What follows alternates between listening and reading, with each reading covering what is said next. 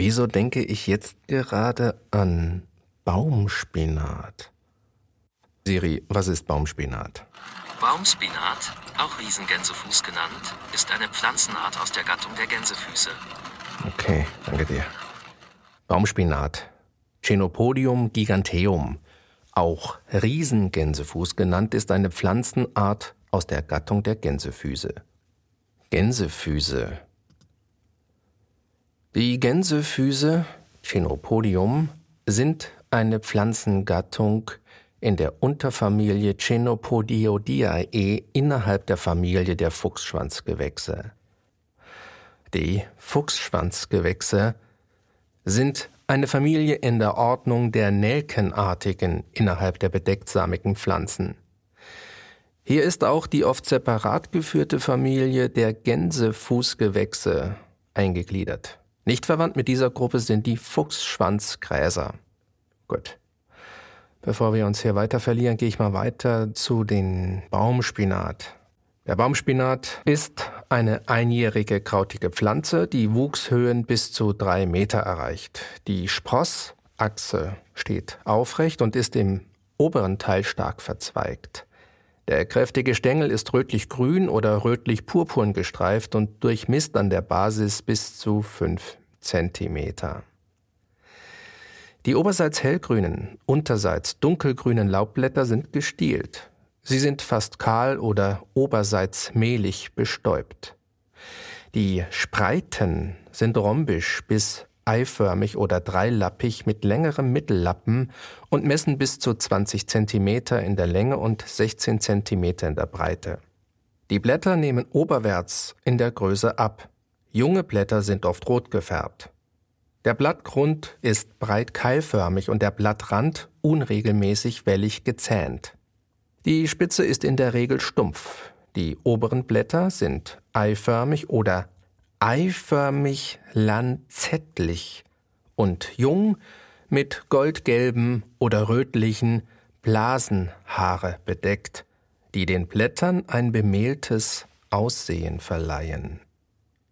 Blasenhaare als Trichome, Pflanzenhaare, bezeichnet man haarähnliche Strukturen auf den Oberflächen von Pflanzen, die in Größe, Form und Dichte variieren und unterschiedliche Funktionen ausüben. Gut, zurück zum Baumspinat.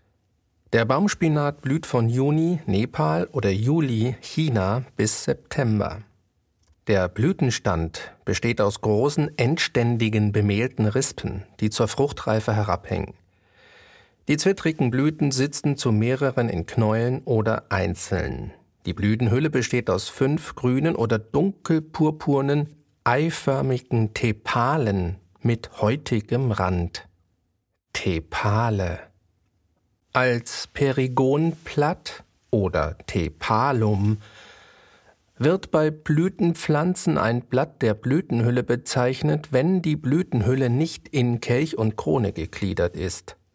Diese gleichförmige, aus gleich gestalteten und gleich gefärbten Blütenhüllblättern bestehende Blütenhülle wird als Perigon oder einfaches Perianth bezeichnet.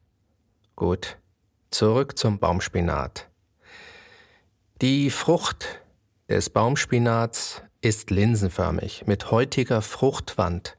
Der horizontale Samen erreicht einen Durchmesser von 1,5 Millimeter. Die schwarze oder rötlich-schwarze Samenschale zeigt netzartige Linien. Das ursprüngliche Verbreitungsgebiet des Baumspinats liegt vermutlich im Himalaya, in Indien und Nepal östlich bis Tibet. Die Art tritt hier in Unkrautvegetation und in Gärten kultiviert als Gemüsepflanze auf. Es wird von einigen Botanikern vermutet, dass sie erst in Kultur durch Auslese großwüchsiger Wildsippen aus dem Artenaggregat von Chenopodium album entstanden sei und später rückverwildert ist. Möglicherweise breitete die Art sich archäophytisch in China und ganz Südostasien aus. In vielen Ländern, so auch in China, wird sie bis heute gern als Gemüsepflanze in Gärten kultiviert. Neophytisch ist sie heute in allen warm gemäßigten Gebieten anzutreffen. In Europa fast ausschließlich in der Mittelmeerregion. In Deutschland gelten alle Verwilderungen der Art als unbeständig. Auch auf Madagaskar wurde der Baumspinat eingeschleppt. Okay. Archeophytisch. Als Archeophyten bezeichnet man hemerochore Pflanzenarten, die vor 1492, als Christoph Kolumbus Amerika erreichte, aber noch in im weiteren Sinne historischer Zeit durch direkten oder indirekten menschlichen Einfluss in ein neues Gebiet eingeführt wurden und sich dort selbstständig ohne fremde Hilfe fortgepflanzt haben. Im Gegensatz dazu bezeichnet man Pflanzen, die nach 1492 eingeführt wurden, als Neophyten. Archeophyten gelten zwar nicht als einheimisch, indigen, werden aber insbesondere im Naturschutz im Gegensatz zu Neophyten als heimisch betrachtet. Okay, wusste ich auch noch nicht. Die Blätter des Baumspinats können wie Spinat verwendet, gekocht oder als Salat gegessen werden. Allerdings enthalten die Pflanzen in geringen Mengen Saphonine und größere Mengen Oxalsäure, die der Verträglichkeit abträglich sein können. Auch die Samen können, gekocht, verzehrt werden. Die kräftigen Stängel werden als Wanderstöcke verwendet. Wegen der auffälligen Blattfärbung wird die Art auch gelegentlich als Zierpflanze angebaut. Beliebt ist vor allen Dingen die Sorte Chenopodium giganteum, Magenta spreen, die etwas niedriger bleibt und besonders auffällige Blätter hat. Goodie. Vielleicht noch mal kurz bei Saphonine reinschauen. Saphonine sind Glykoside von Steoriden, Steoridalkaloiden oder Triterpenen. Ne, da habe ich jetzt keine Lust zu. Nochmal Oxalsäure gucken. Oxalsäure ist die einfachste Dicarbonsäure. Ihre Salze heißen Oxalate. Oxalsäure ist ein Reduktionsmittel und kann daher quantitativ durch Titration mit einem Oxidationsmittel wie Kaliumpermanganat bestimmt werden. Dabei entsteht Kohlenstoffdioxid als Oxidationsprodukt. Meine Güte, Reduktionsmittel, das hatte ich auch irgendwann mal in der Schule. Ein Reduktionsmittel ist im weitesten Sinne ein Stoff, der Elektronen abgibt und somit andere Stoffe reduzieren kann und dabei selbst oxidiert wird. Elektronendonator. Aha, Donator, Spenden, gib was ab. Gut, und warum das Ganze jetzt hier mit der Blattspinatgeschichte? Also, ich war vor ein paar Wochen in einem Freilandmuseum in Oberfranken, in der Vorderrhön. Und zwar hieß der Ort Fladungen. Das Museum ist das Fränkische Freilandmuseum Fladungen. Und am Eingang, da gab es auch gleich so ein kleines Gärtlein und da stand diese wunderschöne große Pflanze und da war ein Schild dran, Baumspinat. Und deswegen komme ich da drauf. Aber warum heute beim Kaffee trinken und kochen? Hm. Aber übrigens, dieses Fränkische Freilandmuseum ist wirklich einen Besuch wert. Gucken wir mal, ob es da was gibt.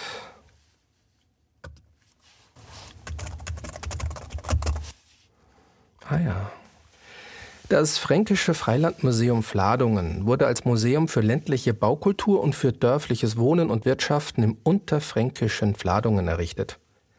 Es bewahrt alte Bau- und Wohnformen und dokumentiert das Leben der Landbevölkerung in früheren Zeiten mit seinen historischen und sozialen Hintergründen. Gut. Ein bisschen was zur Geschichte. Das Fränkische Freilandmuseum Fladungen wurde am 30. September 1990 eröffnet. Es wird von einem bereits 1983 gegründeten Zweckverband getragen, dem der Bezirk Unterfranken, der Landkreis Rhön-Grabfeld und die Stadt Fladungen angehören. Der Vorsitz des Zweckverbands wechselt im Zweijahresrhythmus zwischen dem Bezirkstagspräsidenten und dem Landrat von Rhön-Grabfeld. Das Museum liegt am Fladunger Bahnhof, dessen historisches Gebäudeensemble selbst Teil davon ist. Im Bahnhofsgebäude wird frei zugänglich eine kleine Ausstellung gezeigt. Auf dem eigentlichen Museumsgelände wurden bisher über 20 Gebäude sowie Nebengebäude und Kleindenkmäler wieder aufgebaut. Sie stammen hauptsächlich aus dem Grabfeld, den Haßbergen, dem Spessart und der Rhön. Ja, das ist eine ganz verrückte Sache. Die haben da komplette Häuser abgetragen, auch eine komplette Kirche und haben die da wieder aufgebaut und das ist alles wie so ein Dorf angelegt. So. Die ins Museum übertragenen Hofstellen repräsentieren vom Tagelöhner bis zum adligen Grundherrn alle einst im Dorf vertretenen Schichten. Dazu kommen handwerklich und gewerblich genutzte Anwesen wie Mühlen oder eine Büttnerei und dörfliche Gemeinschaftsbauten wie Kirche, Schule, Brauhaus und Schäferei. Diese Gebäude wurden in anderen Ortschaften des nördlichen Unterfrankens und den angrenzenden Gebieten Thüringens und Hessens abgebaut und nach Fladungen transloziert. Tolles Wort. Die Translozierung auch Transferierung ist ein Verfahren der Gebäudeversetzung. Bei der Translozierung wird das Gebäude dokumentiert, abgebaut und anschließend möglichst originalgetreu an anderer Stelle wieder aufgebaut. Das geschieht vor allem in der Denkmalpflege, wenn ein bedeutendes Baudenkmal einem Bauprojekt im Wege steht oder in ein Museum versetzt werden soll. Von Translozierung spricht man auch bei der Versetzung anderer größerer Werke, die nicht als Ganzes versetzt werden können, sondern erst ab und dann wieder aufgebaut werden müssen. Dies trifft besonders auf Orgeln zu. Gut, gehen wir vielleicht nochmal zurück zu dem Fränkischen Freilandmuseum in Fladungen. Der dem Museum angegliederte Bauernladen bietet den Besuchern frische Lebensmittel sowie Andenken zum Verkauf an. Gäste können sich im Museumswirtshaus zum Schwarzen Adler oder am Wochenende im Brotzeitstüble auf dem Museumsgelände stärken. Ja, da war ich auch drinne im Museumswirtshaus zum Schwarzen Adler. Fand ich auch sehr gut. Ziemlich großer Raum. Es waren eigentlich zwei Räume. Viel Platz, sehr schön gestaltet und das Essen hat auch wunderbar geschmeckt. Bedienung war toll, Preis hat gepasst. Also kann man nur empfehlen. Also ein Tipp wert, Museumswirtshaus zum Schwarzen Adler. Die Gastwirtschaft ist mit Gaststuben, Tanzsaal und Biergarten ausgestattet und wird ganzjährig betrieben. Außerhalb der Museumssaison gelten eigene Öffnungszeiten. Das Gasthaus ist im Stil des frühen 20. Jahrhunderts eingerichtet, was besonders am Jugendstil Tanzsaal auffällt. Erbaut wurde es bereits im Jahr 1606 in Alsleben und ist damit das älteste Gebäude des Museums. Das jüngste ausgestellte Gebäude ist ein gelbes Fernsprechhäuschen, Typ FEH78 aus Oerlenbach bei Bad Kissing, so dass sich im Museum heute 350 Jahre ländliches Bauens und Wohnens in Unterfranken widerspiegeln. Das Fernsprechhäuschen habe ich auch gesehen war aber gesperrt wegen dem großen C, was jetzt hier seit Anfang März 2020 durch die Lande geistert. Äh, da konnte man normalerweise irgendwelche Sachen hören durch einen Telefonhörer. Da haben die irgendwas Technisches gemacht. Aber war nicht möglich, wie gesagt. Eine Besonderheit ist der Dreiseitenhof aus Leutershausen, der als museumspädagogisches Zentrum genutzt wird. Dessen Scheune wurde zu einem modernen Seminar- und Kursraum umgestaltet.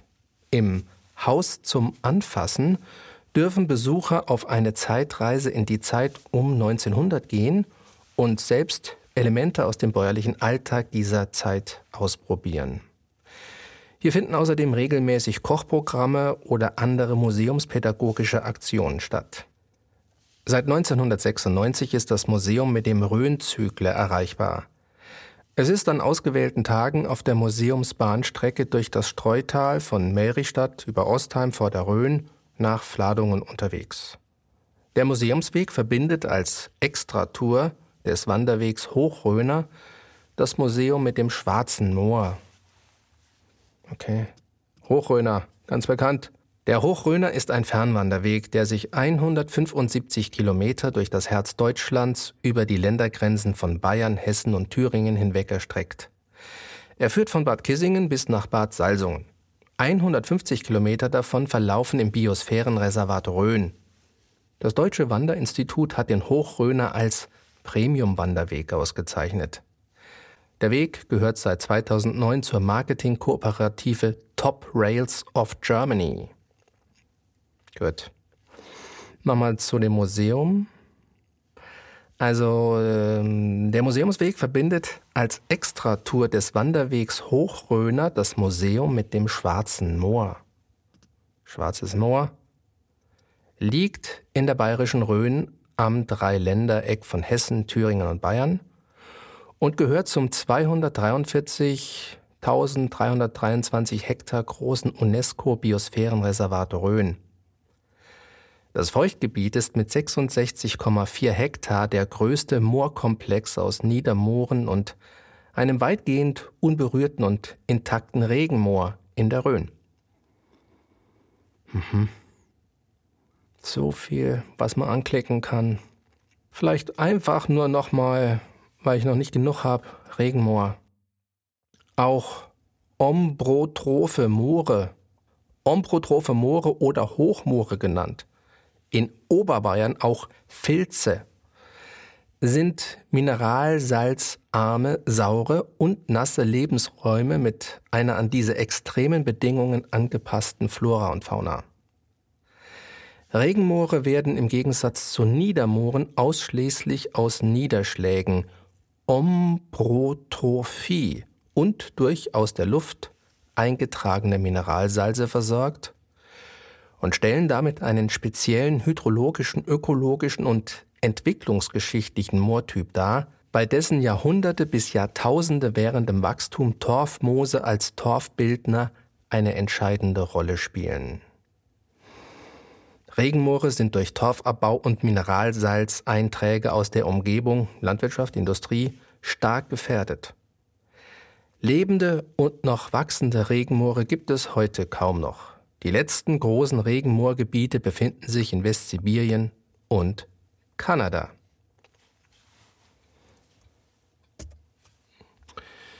Goodie, wir waren jetzt beim Schwarzen Moor, da sind wir in das, sind wir in die Regenmoore gekommen. Und davor waren wir bei dem Freilichtmuseum, Freilandmuseum in Fladungen und waren da mit dem Brünnzügler unterwegs. Jetzt nochmal zu dem Museum. Der Museumsweg verbindet als Extratour des Wanderwegs Hochröner das Museum mit dem Schwarzen Moor. Während der Saison wird dort ein umfangreiches Rahmenprogramm angeboten. Dazu gehören Sonderausstellungen, Themenführungen, Praxisseminare und Veranstaltungen wie Brautag, Deutscher Mühlentag, Freilichtkino und Museumsfest. Mindestens einmal im Monat ist zudem als Oh oh. Soll ich jetzt schon aufhören? Hm. Fast 20 Minuten erreicht. Aber da sind nur noch zwei, drei Abschnitte. Ich mache einfach mal weiter. Mindestens einmal im Monat ist zudem das Backhäuschen aus Oberbernhards, Gemeinde Hilders, in Betrieb. Neben den Gebäuden und deren Ausstattung zeichnet das Freilandmuseum sich durch die Haltung gefährdeter Nutztierrassen, zum Beispiel Gelbvieh, Rhönschaf, bayerische Landgans etc., sowie den Anbau alter Pflanzensorten aus. Sowohl die Tierhaltung als auch die Nutzung von Gärten und anderen Flächen der Kulturlandschaft spielten bis vor wenigen Jahrzehnten noch eine viel größere Rolle auf dem Land. Ein weiterer Aspekt, der immer stärker in den Fokus des Museums rückt, ist der Anspruch, ein Museum für alle zu sein. Mit einem Pilotprojekt 2017 wurden die Büttnerei aus Sulztal umfassend über die verschiedensten Wege erschlossen und kann nicht nur mit dem Rollstuhl befahren, sondern kann über angepasste Angebote auch von Blinden und Sehbehinderten, Gehörlosen und in leichter Sprache erkundet werden. Hierfür wurde das Museum im März 2019 mit dem Signet Bayern barrierefrei ausgezeichnet. Gut. Ich denke, das war's für heute. War sehr interessant und vielleicht war wieder mal was für den einen oder anderen dabei. Und wenn nicht, vielleicht ist mir auch dabei eingeschlafen. Dann hat's auch irgendwas genützt. Ich habe wieder mal meine Neugierigkeit befriedigt und wünsche euch alles Gute. Bis dahin.